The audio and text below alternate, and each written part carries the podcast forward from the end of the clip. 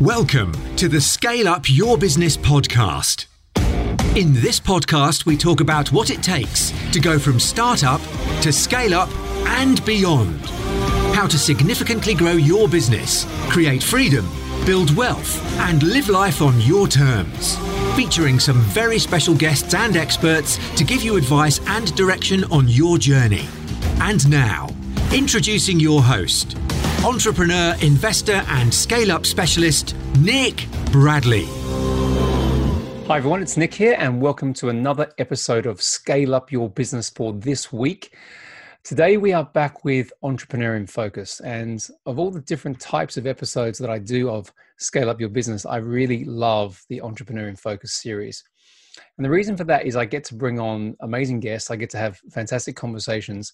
And it's an absolute privilege to be able to do that, to be able to bring those to you guys for the various lessons and things that you can learn to scale up your business.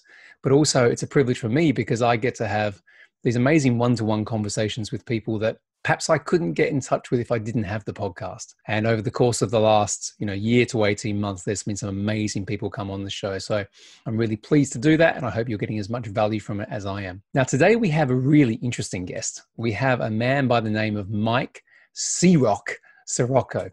And he's called C-Roc. That is his nickname. That's what we'll call him throughout the episode. And he's got a fast, fantastic story of entrepreneurship. He's a, a motivator, a facilitator, a dynamic public speaker. Um, he's been voted, if you like, one of the top business leaders to follow in twenty twenty by Yahoo Finance. And he's got a really strong mission. In fact, he's the founder of a movement, and the movement is called the What Are You Made Of Movement. And he's got his own podcast, which is equally as compelling, which is called What Are You Made Of? So today we're going to kind of get deep into his story. He he says his mission, if you like, is the art of people building. And he does that with his businesses. He does that through mentoring, through coaching, but just, it's not just about that. It's about kind of what he wants to leave and what he wants to create in the world. And um, I love bringing these people on because, you know, it's not, it's not that everyone has the same story. Everyone has a different story. They have different perspectives. They have different experiences. But what I love about this part of Scale Up Your Business is that you can learn something from everybody. You know, there might be one insight, one nugget that you get today, and that can change your life. And one of the things that we're going to talk about is how you turn your setbacks, the setbacks that you can have in your business, you can have in your life, into rocket fuel. I mean, so that probably gives you a good inclination of what C-Roc is about. He's all fire and he's very, very committed, passionate to make things happen. And I think we could all take a little bit of that into our own lives when we're trying to achieve big goals. So before C-Roc joins me today, I just want to say thank you to everyone who's been downloading, subscribing, getting as much as you possibly can from Scale Up Your Business. If you haven't yet subscribed or you haven't left a review, please do so. It always helps the program, helps the channel, keeps me inspired and motivated because I like to see more and more people hearing the message, getting the help, getting the value, and that keeps me going. So please do that. And if you haven't joined the Scale Up Your Business community, um, as I said, it's been going now for a few weeks. Uh, really, really powerful community. I want to get that as big as I possibly can because I know the more people who are there, the more people who are asking questions, engaging, helping people, is going to make a massive difference to, to my mission, which is to help people build stunning businesses so they can create freedom, build wealth, and live a life without limits. So that's it for today. C-Roc's coming on. Get ready for it. And as I always say, be grateful, be brave, have faith, and show up. Bye for now. Hi, everybody. It's Nick here, and welcome to another episode of Scale Up Your Business. Today, I am delighted to have with me C-Roc, Mike Ciorrocco. Welcome to the show. What's up, Nick? Good to see you again, man. Thank you for having me. Yeah, so we met a few weeks back. I was a guest on his awesome podcast, the What Are You Made Of podcast. And you you put me in the ringer, mate. You asked me all lots of tough questions, got me kind of, you know, bearing my soul to all of your listeners across America and the world. So guess what? It's my turn. Let's go, man. Let's go. I, hey, I, you owe me. Ah, let's do it. All right, mate. Listen, you, you've got, you've done a whole heap of different stuff. So, you know, um, public speaker, awesome podcast. One of the things I know that you're massively into is building teams. In fact, the way you reference it is building people. So this is Scale Up Your Business. I want to talk today about culture, leadership, values. How do you know if someone's right in your business? How do you make that decision? Because, you know, you're, you've got a great track record of building businesses, driving growth, entrepreneurship, all that sort of stuff. So I'd love to kind of hear your playbook. So let's get into that. But before we do, first question for you is, let's let's know more about you, C-Roc. So who are you? What makes you tick? Um, let's get my audience understanding about who you are. Well, you want to know what I'm made of? Is that what you're asking me? Well, of course. Well, I didn't want to. I didn't want to rip off the name of your show, so I'm just kind of asking around it. That's cool, man. Uh, I uh, listen. My my story started back when I was eleven years old. I came from a broken home. Uh, I don't remember my parents together, and like a lot of your listeners, you may have gone through that where they go through a custody battle or child support conflicts or this and that, jealousy between step parents, whatever the case is. I dealt with that as a kid, and as I'm looking back at first, I'm thinking, man, that's, you know, you could play a victim role there. Uh, but what happened was, Nick, is that I was put in situations that were very uncomfortable, awkward, uh, you know, vulnerable, and situations where blame was being tossed around a lot. So I was in basically a situation where I was kind of being, uh, to me, I look trained for my future. So I chose to look at it that way. So when I was eleven years old, I had lived with my dad and my stepmom for about three years. And I went through a lot of emotional and uh, psychological abuse, dealing with the, the stuff that they were dealing with amongst the conflicts with the parents. And I never knew if it was like my fault. I, I felt like they were blaming me. It was taken out on me a lot. You know, my mom was being talked about a lot and just bad stuff. So I decided to get out of there. I didn't know the word culture then. I just mm-hmm. knew that that wasn't a good environment for be, for me to be in and grow up in. And my dad had, you know, he's pretty well off, just like the bricks behind you. I have bricks behind me because my dad was a mason and he owned his own company, did very well. He always had a wad of one hundred dollar bills in his pocket. And, you know, I always looked up to him for the cash. And, you know, I didn't know if we were we were in the mafia or what we were. I just knew we had not, we had good money. So uh, have you worked that out since or not? No, you know, we don't talk about that stuff. So, yeah, fair enough. So, uh, you know, I, I decided to do the move and I told my mom to file court papers. And when I came home from school one day, my dad had the court papers in his hand and I had walked on eggshells as it was already in that household. And when I got back from school, he said, go in your room. And I sat there, which felt like hours, days. It was really five minutes probably. And he came back and he said, you know what's in this envelope? And I'm like, no, I knew what, what was in there. And he said, uh, you know, it says you want to move back with your mom. And, you know, I know, you know, that they're not as well off as we are. Are you sure you want to do that? You know, I'm going to make things right here. And matter of fact, when any, anytime there was conflict or fighting, my dad would always wink at me or give me a thumbs up, like behind, you know, his wife's back, this and that. Hey man, it's going to be all right. Just hang in there. I got this. But he never did. He never stepped up to the plate to do that. And so I'd made that decision. I had just done, I was done. I was sticking to my guns. I said, yeah, I want to move with my mom. So he pulled out that wad of one hundred dollar bills that I looked up to him for, peeled a one hundred dollar bill off, crumpled it up, and he threw it at me and said, here, you're going to need this when you're living on the streets with your mother one day. Oof. And, wow. you know, that that happened to an eleven-year-old kid. For, for anybody, that would be rough, right? But I'm an eleven-year-old kid thinking to myself, you got to be kidding me. Like, this is really happening right now? Like, my dad, my like, you're not going to stand up for me? And so really what went through my mind, though, besides just being crushed for a moment, I thought to myself, you know what? That's not going to happen. You're not going to be right. I'm not going to need that money. And a fire was lit. And then the second thing that went through my mind is I can't be the only one in this situation. There's got to be other people that were giving up on. And I'm going to show those people you could be successful despite what you go through. And I didn't know how I was going to do it, Nick. Um, I, I just knew that the first step was just to be a role model and do it myself so that I could be an example for others. So I always strive to do anything I could, man. If it was work, school, Uh, uh, sports. I tried to be the best and hustle and be the first to get things done. And, you know, I was mainly trying to prove something to him, right? Did you work that out? I mean, cause my, to be frank, really, really open and honest, my upbringing was very similar, mate. I didn't quite realize the connection, similar stuff. You know, my, my dad left when he was early, when I was younger, but you know, I had to go through the same sort of psychological thing. I didn't realize at the time. So my question to you is, as an eleven year old kid, you must've had so many emotions going on. Is this a hindsight thing? You look back now and go, God, you know, that was a gift. This is where I learned how to have this fire. And at the time you just kind of had to make do and just try and, you know, do the best you could. Yeah, man. I mean, uh, we actually were able to rekindle our relationship for a period of time. Um, but something went off track again. And it was, you know, I don't like to talk bad about it. It's hard to tell a story to impact people and inspire other people without airing dirty laundry, so to speak. But I had to tell this because it's going to help more people than it's going to hurt. So um, for some reason, my stepmother was jealous of my mom a lot, of course. And then for some reason, she took things out on my wife, who my wife is the sweetest girl in the world, never did anything bad. But my wife made a, this is the stuff that I had to deal with as a kid, just so you know. This is why business is easy for me. Um, but uh, my, my, my, my wife made a banana cream pie for my son and put it on Facebook one day. My stepmom got mad that there was a banana cream pie on Facebook that was made that wasn't for my dad. Like she, she reached out, and then that was it. That was the last I ever heard from him. I sent him birthday messages, Christmas, never hear from him. And so it's just the craziest thing. So I'm dealing with this as a, as an adult. I'm forty-three years old now. So this is thirty some years I've been dealing with this. Matter of fact, I tell this story to inspire people. I don't have any other reason but to help people show that no matter what you go through, you can be successful. And I'm still getting like messages from her that go to my company and stuff like, oh, you better be quiet, stop doing this and stop telling your story and this and that, trying to quiet me. And I'm not, I'm just going to speak up more to help more people. So this is the kind of stuff that I go through. However, anything that you can think of in business, whether it's people problems, money problems, any of that stuff is a breeze to me. You know what?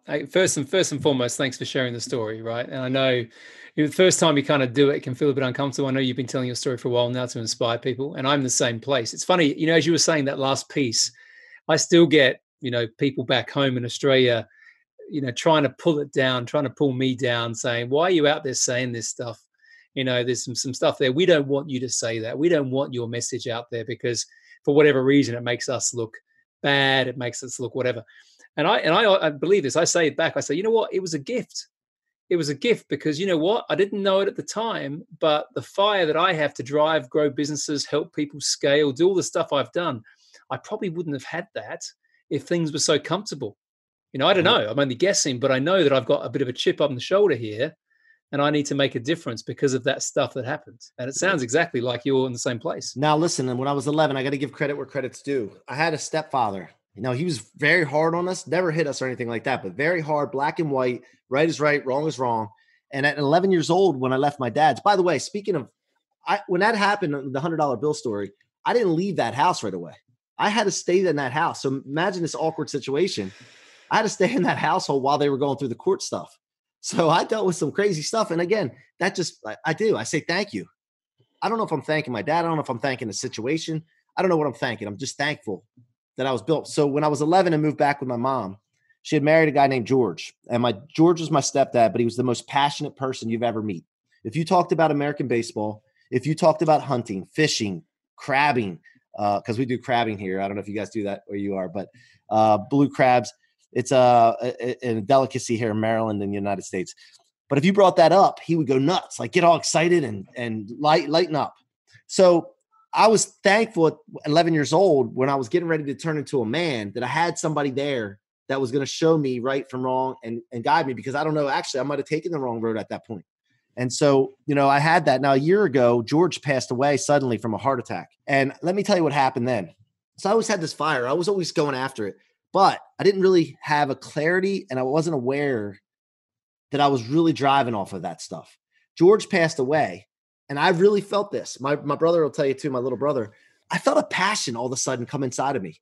Like it left him and came into me. And within the first week of him passing, which was a very sudden thing in the middle of the night, we we, we were shocked by, I, I said to myself, and I started writing down in my goal, in my journal book, the world better look out now because I'm on fire. Like I, I, I became aware of everything. And I, I just, the clarity came to me.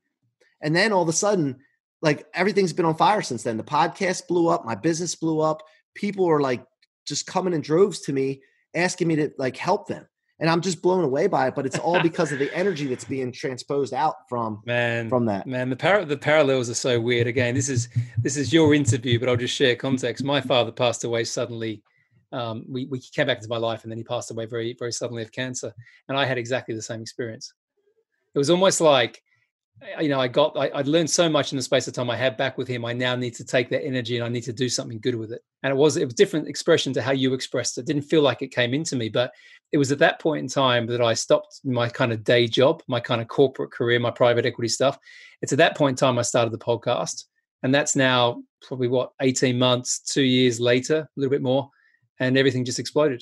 Bizarre, man. Bizarre. Yeah. You know, I guess there's no, no, uh, it's just, I don't know. It's the, the ingredients, I guess, that go into what we're doing, yeah. you know, it must be something you need to get it. I think sometimes you need to have these situations hit you, right? And sometimes they hit you from left field. Sometimes, you know, they're coming, you know, and it takes a little while to accept them. But once they hit you and you feel it, everything changes. Yeah. You know what I mean? Yeah. yeah. And, and so dealing with that as a young youngster, and also I've been around a lot of alcoholism and mental things in different parts of my families. I realized that people need to be built. Like, people building is important. So I, I do mortgages, home loans for a living. I have a company that I run a division of over in the States. And if I focus just on the mortgage part of it, we wouldn't be successful. We might have some marginal success. But when I shifted to understanding to build people, everything changed, Nick. It was crazy, man. It, and, and to the point where we had explosive growth, like eight hundred percent year over year. That's just like, that doesn't happen, man. No, it doesn't. Let's get into this now, because I want to understand your definition of build people. So what, what do you mean by that? So, you know, people have issues with, uh, I, I have eight areas that I talk about. Okay. And these eight areas, there's different levels of uh, weaknesses and strengths in these areas, but we look at confidence or charisma. I think they go hand in hand. And we look at that and see where people rank on a scale of one to five. Feel, you know, we go through it and say, okay, confidence, charisma. We ask them, what do you think? How do you feel? We also can give them our opinion if we know them, but it's more important that they admit what they feel. If they're confident, mm-hmm. if they're not, they're just putting on a show. So we need to work on confidence. That's one of the main issues that people have in sales and in business, is in talking to people, is they're not confident or they don't feel confident. So that's the first thing. Resilience is another one. Now, what are you made of? The What Are You Made Of movement and podcast is all about one dominating rule, which is turning setbacks, negativity, and letdowns into rocket fuel for your future. That's all about resilience. So resilience is a big topic that we talk about. You know as well as I do, when you're an entrepreneur, startup, no matter where you are in business, that you're going to have setbacks. Yep. That's part of the ride, it, as I it, call it, the roller coaster. Yeah. You have yeah. the high points and you have the low points. That's part of it. But think about this for a second. If you can wrap your mind around the fact that everything you go through, everything, good and bad, is a training session for your future, and to use the negative ones and the setbacks as rocket fuel. Just think to yourself when you're coming across it, no emotion, don't get fired up about it or anything like that. No negative emotion. Just say, okay, oh, great. I got some fuel now. I needed this fuel. This is coming at me at the right time because I needed my tank filled up. And when you do that and you start being aware of that concept, it changes everything. And so resilience is a big one we talk about. Um, and by the way, as I go through this, stop me if you have any questions. Leadership. You mentioned leadership before the show. Leadership is number three for me. Um, I believe that every position in the company needs to demonstrate leadership. And, you know, I think even new, new employees have a role in leadership, because when they come in, they're fired up, they're passionate, they're excited, and they show the people that have been there a while what you're supposed to be doing with your attitude for the most part. So there's leadership in every position. And, le- and leadership, just on that one, leadership is not a title, right? So le- leadership is an attitude, it's behaviors, it's a mindset. No, leadership. So a title is a position, right? Yep. Leadership is, how do you influence people, or do you influence people, right? It's, um, you know, what capabilities do you have to be efficient uh, and, and accomplish things? Um, are you doing what you're supposed to do above and beyond? Are you making yourself valuable to people? Like the, the, the bottom line is, is that if you can show people what to do and how to do it by example, not just by telling them or being in a position or, or, or a title, that's what leadership is to me. And you know what? Okay. Another thing with this is that since leadership mostly is influence, sales is a form of leadership. Mm-hmm. You're leading your customers in the direction to help them make a decision. So sales has a negative connotation a lot of times, but leadership doesn't. And so yeah, I that's would, an interesting point. I like to link those two. No, I agree with you. And I think sometimes one of the one of the biggest challenges I find when I work with entrepreneurs and business owners is they they have this kind of mindset that selling is bad, selling is manipulation, or trying to kind of, you know, convince someone to buy something they don't really need. And half the time, if you think about sales as service, you know, it's a, it just changes the psychology. So I like what you said about that. Absolutely. I agree with it. Yeah, it's changed the uh, game for the people in my organization that had a negative connotation for sales. I started talking yeah. about, look, lead your customers, lead your clients in the direction to help them make a decision. So uh, that was good. Uh, number four, emotional response, analytical versus reactive. In our business, in the mortgage industry, we could have appraisals come in low, inspection problems on houses that kill deals, cut problem customers, whatever the case is, money issues, the customer spends their money before they, they buy the house. And when that happens, you know, it's very upsetting to a lot of people, especially ones that have a small pipeline. But we have to train people on how to analyze the situation and understand what's going on and keep the emotion out of it. Because the emotion sets people back days or even months in, in their process. So we really want to focus on those things as well. Uh, number five, four and five go together, kind of mental, mental mindset. Um, yep. Obviously, that's that goes without saying. Six, we even get into spiritual. Now, people have okay, people have cool. people have different beliefs, and I don't want to impinge on anybody's belief. But for me, it's something that somebody you have to have some kind of idea that you know that you're not just a body. There's there's something inside of you, some kind of spiritual energy that you have to you have to develop. And so we talk about that. And again, we don't get into religion. We don't get into because it's you know, it's very sensitive to talk about that. But it, we have to stress the importance of it because it's a belief that I have. Uh, number seven, physical, keeping yourself in shape, eating properly, you know, putting the right fuel in your body. Obviously that goes without saying, you're going to perform better. You're a machine. And number eight is financial, understanding finances, because, you know, I'm, I'm mentored by Grant Cardone, and Grant always talks about the fact that seventy-six percent of Americans live paycheck to paycheck. And also, which correlates with that, is seventy some percent of people are disengaged from their jobs and disengaged from their work. So if you put that hand in hand, and you can really get people to understand that they need to focus on income, inflow, rather than expenses as much. You still have to worry about expenses, but more focus and concentration on inflow and understanding why money's important and understanding that it's your duty to be successful, not just to pay your bills, but to be able to help other people. Um, that changes everything as well. So it shifts that mindset. So people aren't just trying to get by, they're trying to excel.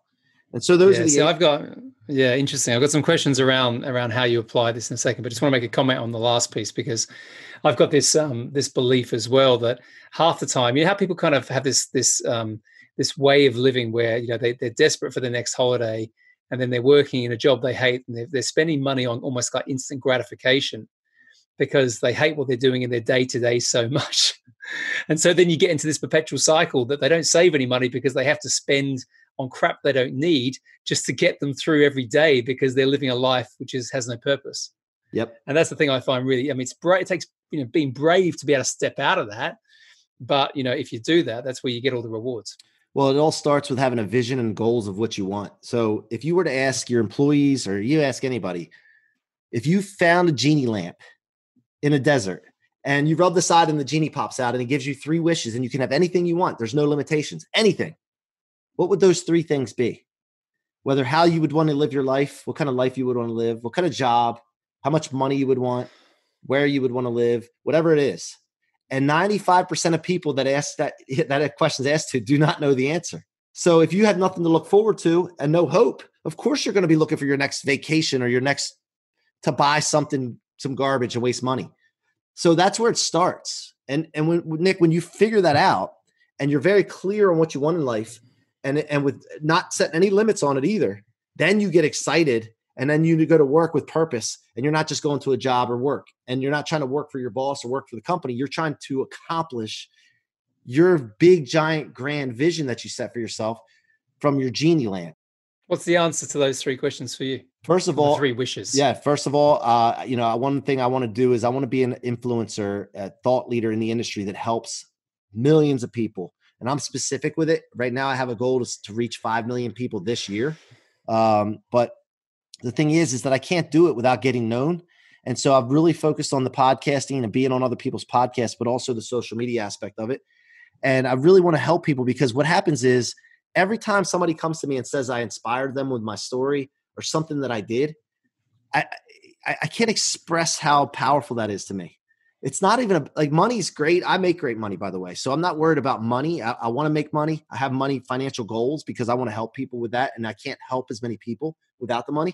But the feeling that I get when somebody says that I inspired them, dude, it's just, it, it's fantastic. So that's one of the main things that I'm really sh- striving for.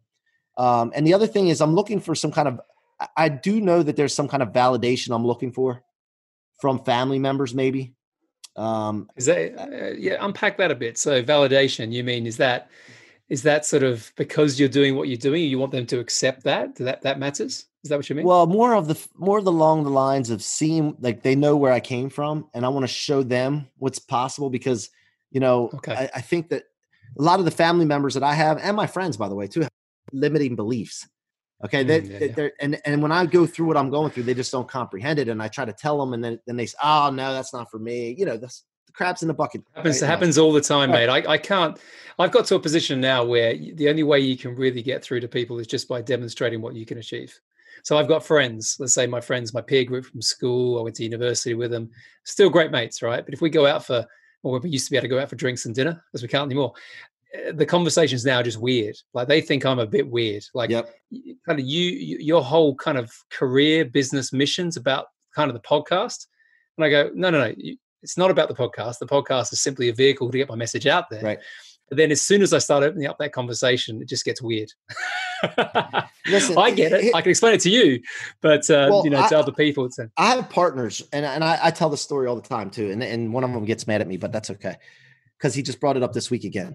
So we have the mortgage business. I decided to start a podcast to get known. We were t- I was tired of trying to go after being known locally. I wanted to be known globally because the local market will take care of itself. And so when that happened, I had this idea of what I wanted to do, and then they're like, nah, nah, you got to stay in the mortgage business. Pull me back in, right? Pull, how's that going to help our mortgage business? I said, guys, listen, I'm talking to guys that, that, that have one hundred, two hundred, half a million dollar companies telling me, get known. Podcast is a great source. Interview people. You have, you have access to people that will charge hundreds of thousands of dollars for coaching for one hour with them. You'll be able to get them on your podcast for free. And then you'll have a library of all these mentors that you can go back to and refer to operate your business. But yet my my my crabs, I call them, my buddies, my great buddies, I, I get to work with my best friends. They, well, most of them get it, but but one in particular just, just still doesn't get it. And so then talking about scaling, Nick, we have, I have three guys in my company right now that are top producers, right? But they're also my partners in, in running the business. And I'm trying to, what we're we're doing now is trying to create pods underneath of them to train other people how to do it, to get them out of the producing roles. But it is like pulling teeth to get them out of that and understand that there is no valor in doing all the work yourself. They have this thing in their mind where they got to do it themselves, and they have to have their name on the leaderboard. And they got to, if they're not doing the work, the menial tasks, the clerical tasks, they don't they don't understand not, that. Uh... They don't understand that that there's no valor in that. The valor is teaching other people to do it, and then letting them teach other people to do it, and then so on down the line. Well, it's like what um, you know, Steve Jobs used to say in that famous quote, you know, bring good people, great people into your organization, and then get out of the way. The worst thing you can do is do that and try and do their jobs for them. Plus, you know, I often say, you know, for me, when I'm working with people, and certainly my mission's around freedom, it's about living life on your terms. It's about stepping into who you are and becoming the best version of yourself. And and I say, you know, my mission is try and help people achieve that same thing, right? Being in the business day in, day out and micromanaging everything doesn't quite fit that bill, right? So my message is quite interesting. It's probably the same for you. My message resonates with some people who kind of get that and believe it's possible. Other people, like maybe your partners, some of my friends, They they just haven't seen it. They almost don't believe it's true. It's back like that whole Matrix thing, the red and the blue pill. They're stuck right in this kind of programming, and it's bizarre. But like they, I think they'd love to believe it, but for whatever reason, they can't make themselves. Yeah, and going back to that question about what my my genie wishes are, the validation also lies in the fact that when I told these guys, my partners, who I love to death, and they're doing great, by the way, like production wise, I told them what I wanted to accomplish, and I want what we what I want us to accomplish. And I said, guys, if you're on board with this, you got to be ready because it's going to take a lot of sacrifice. There's going to be some things that you may not agree with. Trust that I know, and I'm doing the research, and I'm doing getting mentored on how to do this. So there's some validation there that I have to do that basically perform what I told was going to happen. And so that keeps me pushing. When I when I run into a tough spot or anything, it's it's understanding that I have people to valid like to, to get validation from on what I told was going to happen. Does that make sense? It does. Well, it does, but it compounds over time, right? And so it's that whole saying about, you know, you do all this stuff, you know, you and I are probably similar. We kind of go out there, we do podcasts, we've got our social media stuff happening, we're guesting on other people's podcasts, and any any one activity is kind of okay. And then you have something which is, you know, massive. Like I've got a show coming up where there's a million people live going to listen to me be interviewed for thirty minutes, right? a million people. I'm like, whoa, where did that come from? I'll tell you where it came from. It came from me being consistent for the last eighteen months, two years, doing what I've been doing. Right. You know what I mean? And then right. over time, it builds and builds and builds. And that's only, I think, I'm really grateful for that. It's a short period of time. But that's why. And then over over that, I think what happens is people start to notice because they can't not. It, you know, I always operate on the, the four principles of consistency, massive frequency, massive action, and passion. Mm-hmm. And I stick with those four yeah. things all the time. And as long as I'm doing those, I know that things will pay off. Even if it doesn't seem like you're making progress, you will. There's, there, you just cannot help it. I, I would like to know how you had so much success so fast in eighteen months. You've done a great job, by the way. You know what it was? Thanks for the question and thanks for the acknowledgement. Um, because I, I, I sort of, back to what you just said beforehand about number of principles. For me, it was very similar. For me, it was um, be consistent, be super consistent. So even if I don't think it's working, just trust the process, right? And with that, be disciplined. So again, I went out there and, and, and people sort of said to me, oh, you know, I like your message. I don't like your message. I could have listened to the people who said they didn't like it and I could have changed things and I could have come somewhat schizophrenic, but I stayed one hundred percent true to my message. And a lot of what I talk about is the skill set and the mindset of business growth. And the bit that people don't kind of expect is the mindset piece. And I go quite deep into that because I believe in that massively. So I've done that. And then I think also I've kind of, even though I've had people who I call haters, I think the, the worst thing that someone said to me was, I want you to die by drinking the devil's urine. That was quite, that, was, that, was a, that was a fun email. Um, but you know what? I, I honestly believe my message is more important than any of these people who doesn't think it is. So I, I, I've put myself out there. I've been brave. I've shown up. I've said what I needed to say. I've been direct. I've been bullish. You know, I've had an opinion. I haven't just tried to do what everyone expected. And I've done that consistently, mate. And because I've done that, it started to, you know, raise my profile and people are listening and it's, it's just taken off from that. Right. Right. Yeah. Dude, be you, be genuine. And uh, yeah. And you know, when, when people do that, like I'll get on an Instagram live and, and the comments that come through will blow you away. Uh, and I just, again, this is the Waymo movement. R- rule number one is to turn it all into fuel. And I love it. I want more of it because it means I have more fuel. So, uh, yeah, I, I love that, man. That's uh, your message. Awesome, mate. I love it. And, you know, thank you. We were sort of like, you know, this whole idea of turning setbacks into rocket fuel is amazing. Let's, um, let's jump back into the, the principles, the eight, the eight principles you had there. Cause I love them. I think they're all, it's funny, actually. I like the way that you've got them so, so well um, considered and the way you express them. What I want to kind of understand, because a lot of the listeners here are scaling businesses. A lot of them come to me and say they struggle with hiring people. How do you know, right, through the process that you've got someone who's ticking those boxes, or do you kind of get a few of them ticked in the beginning and then help them realize once they're in your business that they need to kind of understand the rest? How, how does that work? A lot of times people are looking for seasoned professional producers. I don't yeah. want that. I think you have to shift what you're looking for. I want people that are willing to learn, have a great attitude, and a work ethic. Those three things is what I look for. When I find those three things, I know I can take care of the rest. I'm confident in that. So I think that first of all, you have to shift your focus on looking for the right three things. And then from there, uh, when I, I interviewed somebody yesterday and I get a resume and I look at how long they've been at a job. I look if they've bounced around different places. And when I looked at this resume yesterday, for example, I saw the young lady had been at this job for four years, which is fine. Not, not six months and hopping around. Obviously she can hold a job. I looked at the qualifications of what she did. I was looking for a mortgage processor, by the way. And when I talked to her on the phone, I asked certain questions to find out, and the, and the answers to those questions tell me everything I need to know. Now, first of all, I, I'm not beating around the bush. You know, I first of all find out, I directly ask, what are you making right now? How's your pay structured?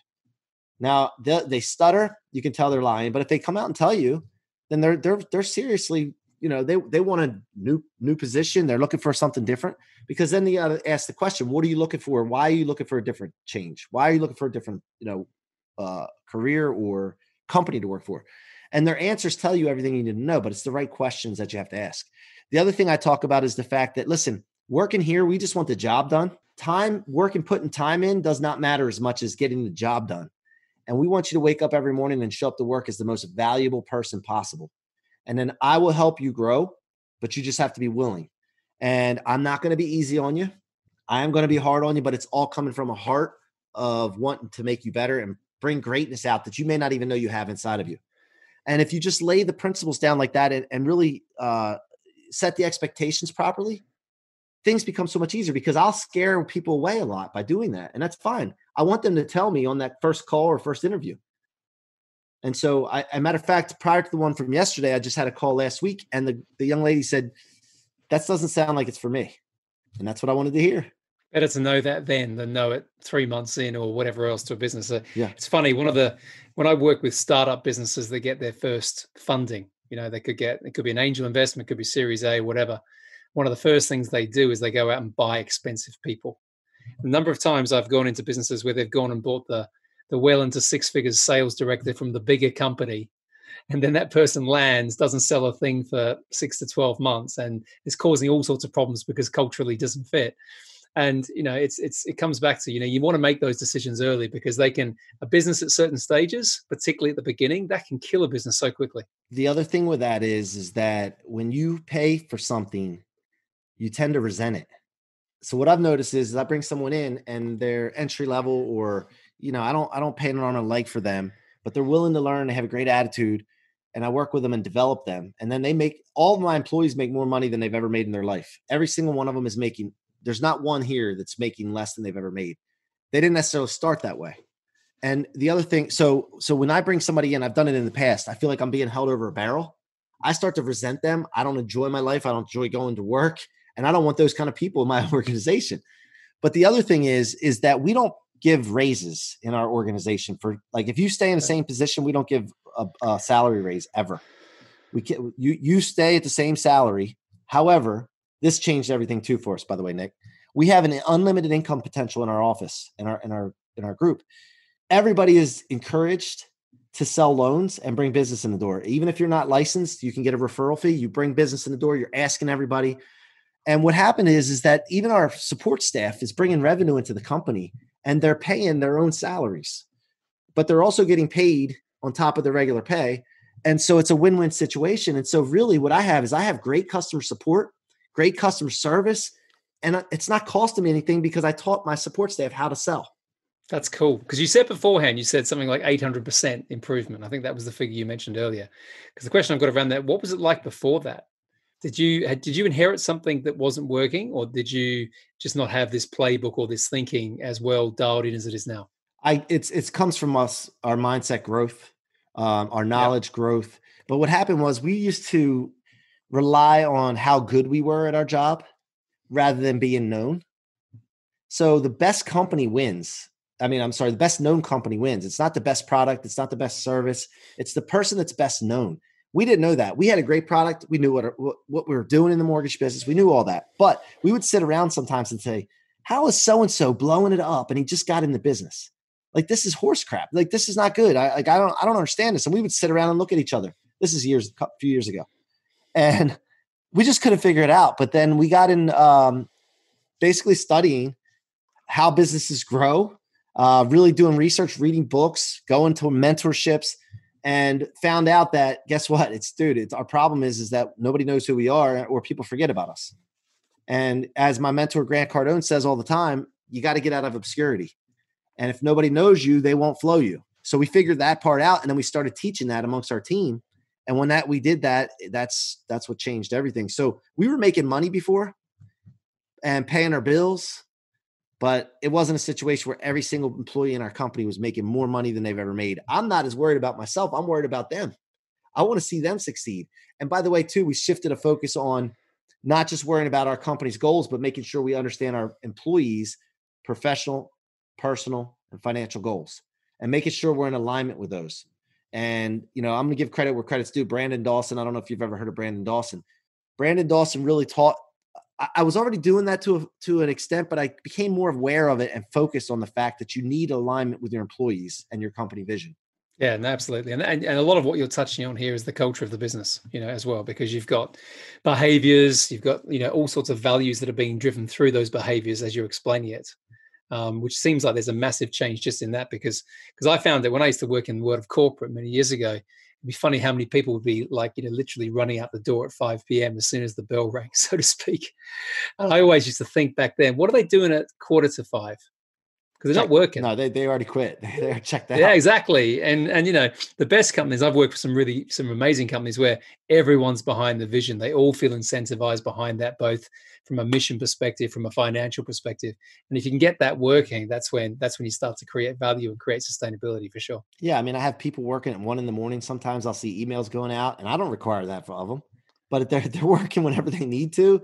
And it's just an awesome thing because they see it's a bigger purpose than just making a paycheck, you know, and, yeah. uh, you know, it's a, it's a great feeling. It's the best culture. By the way, like we just started was one person or two people, me and my best friend started this company and we developed, now we're up to forty employees and doing, you know, we're pushing twelve million dollars in revenue uh, a year American. And so for, from just starting that as two employees, not knowing what the hell we were doing to getting to where we are now. And then planning on scaling even further. Obviously, we have big, big goals.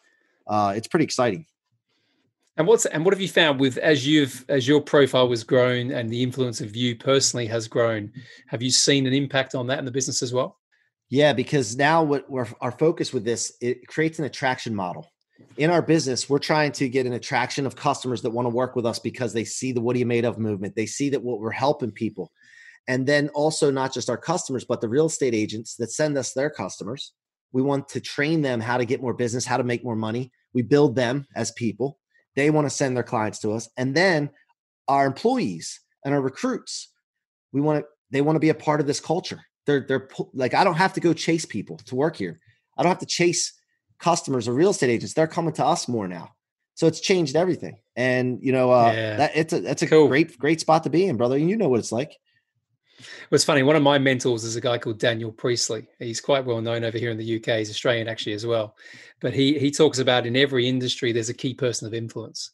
And that key person of influence attracts opportunities, be that business, be that employees, be that partnerships, funding, whatever you need. And if you can make yourself or you can, you know, do the work to become that person, that, you know, the idea of having to go out there and hunt doesn't mean you, you can't be hungry and doesn't mean you can't be diligent and focused and all the good things, but that hunting, relentless hunting and, and door slamming, a lot of that, you know, goes away because people are coming to you. Yeah. And you, but I'd still like to do it just because I want to keep my, uh, my axe sharp, yeah. so to speak. Um, the edge, I, I don't ever want to get com- complacent or comfortable. By the way, I could talk all day. I got tons of stories to tell you of where I came from and why I'm where I am. But, you know, I've been in a place before, rock bottom uh, in business, where I never want to go to again. I don't ever want to feel that feeling again. And that drives me as well. But uh, but before we go, like one thing, uh, I mentioned Grant Cardone. I'm a Cardone licensee. So one of the things as well, besides the mortgage business, and we build our people, we focus on building other business people and salespeople as well. And we want to really reach out. And, and again, it's a focus of mine. I want to help people be better. And so we have a thing called the Waymo Crew, which is a private coaching mm-hmm. group that is uh, really starting to blow up. And it's awesome to see the, the results we're getting outside of our own mortgage group. Because it's one thing to do it there, but to go out and expand into other industries, it's it's very fulfilling. And that's something that you launched, that you founded? Yes, yes. Waymo is short for What Are You Made Of? So that's where that came from. And so yeah, we call it say, the Waymo what? Crew.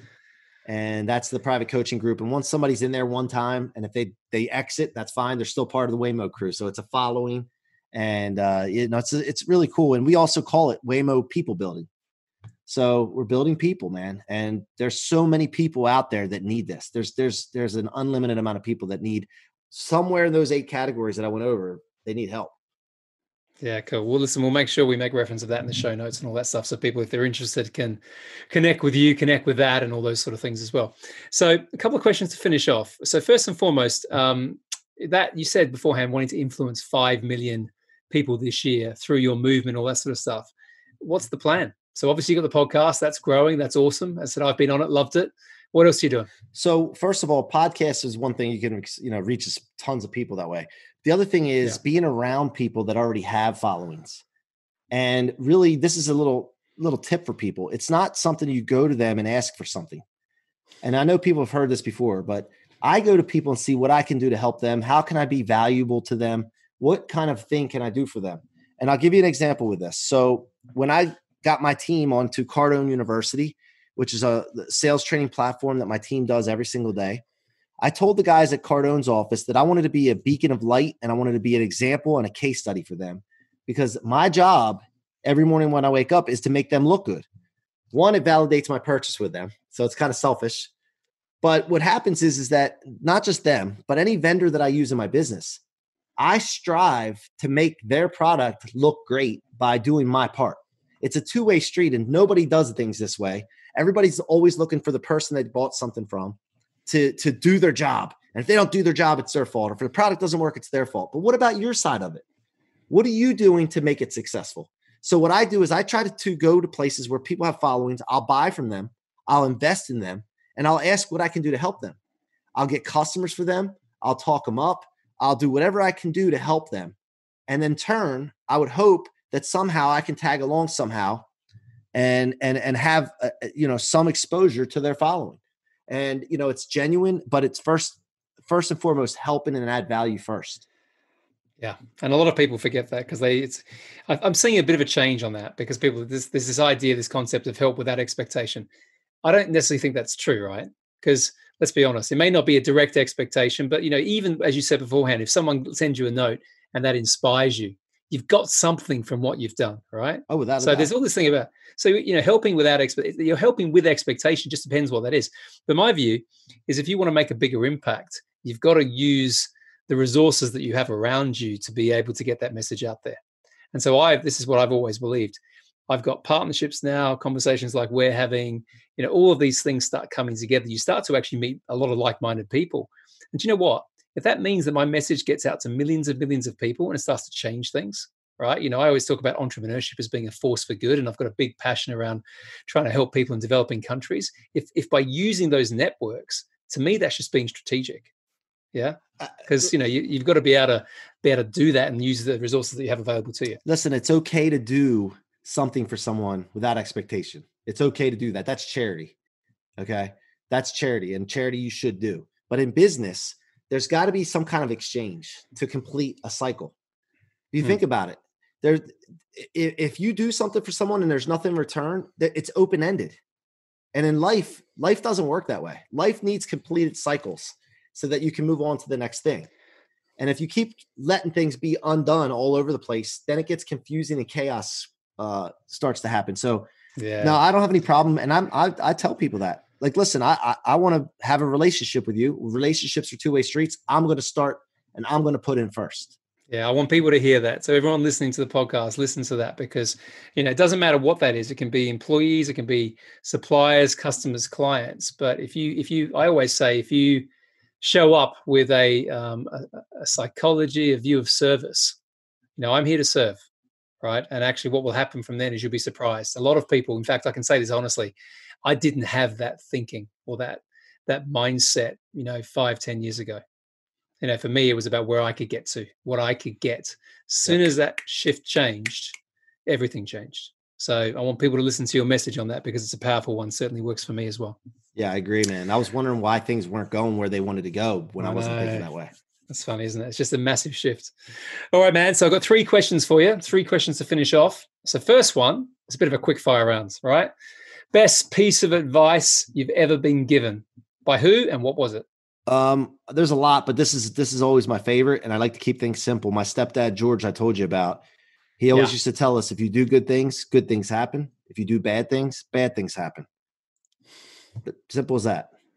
I love simple. I love simple things though. I do. Because sometimes we make, people like to make things too complex. And sometimes it's the small adages like that that make the difference. Cool. Okay. Equally, the worst piece of advice. You don't have to say who this is by if you don't want to, but, you know, a bit of advice and, and, and, and to have a bit of fun that perhaps you followed that advice and then you realized it was crap. Well, I can tell you this. This is this is the first thing that came to mind, so that's what I'll say. So uh, yeah, cool. I had a business business mentor. His name's Joe. Great guy. Um, and he would go through things in his business, and he would share with me what he's going through. And he's tried to get big. When I was working with him, actually, I worked for him for a while. He was trying to get big. And then some things happened in the company and what have you, and people left. And then he said, you know what, man? The best thing to do is stay small. After he started to grow, he's like, man, we got to stay small. You know, it's better off. You don't have anything to worry about, this and that. To me, that was the worst piece of advice. He didn't mean to give me bad advice. But the thing to me is, I know is if you don't go big or try to grow, eventually gravity will pull you down to the ground. And I've seen it over and over again. So no offense to him. I love him to death and he means well, but I think he's one hundred ten percent wrong with staying small and not trying to improve or grow all the time. And it's not about, right. it's not about being greedy or not being satisfied as far as like a, a, a vice or a bad thing. It's, it's about trying to avoid that, that gravity pulling you back down to earth. I want to go into orbit, Nick. That's what I'm trying to do. So no, well, one of my mentors said to me, if you're not growing, you're dying. And in fact, I just did a podcast. I recorded one before speaking to you today, which is about what do you do if your business is in plateau? Because I think, you know, I, I meet people all the time who kind of get into plateau for years. I mean, literally years. And then they're in this all sorts of stress and whatever else. And I think, you know, the thing is you've got to be growing, because growing means that you can do more things. You can help people out. You can make a bigger difference. So I get you. Yeah. In fact, it's quite funny. There's a lot of people out there who call themselves business mentors or coaches who give bad advice. It's a one of my pet hates, but it is what yeah. it is. All right, last question for you, mate. Um, if you could change one thing, I think I know the answer, one thing in the world, right, that you massively believe in, that you think would make a massive difference, what is that one thing? Man, you put the pressure on me now thinking that you know the answer, and I got to think about what that is. uh, From the heart, mate. I know I, I know you're going to answer this well. I mean, really, really just the, the Waymo rule number one has got to be the thing, man, is to people to really wrap their heads around setbacks or fuel and training sessions. No matter what you go through is a training session for your future, man. If you, it, it literally will change your life, man. And I, I can't stress that enough. And that's why I have that written on the wall back there. Yeah. Well, that's what I thought you'd say.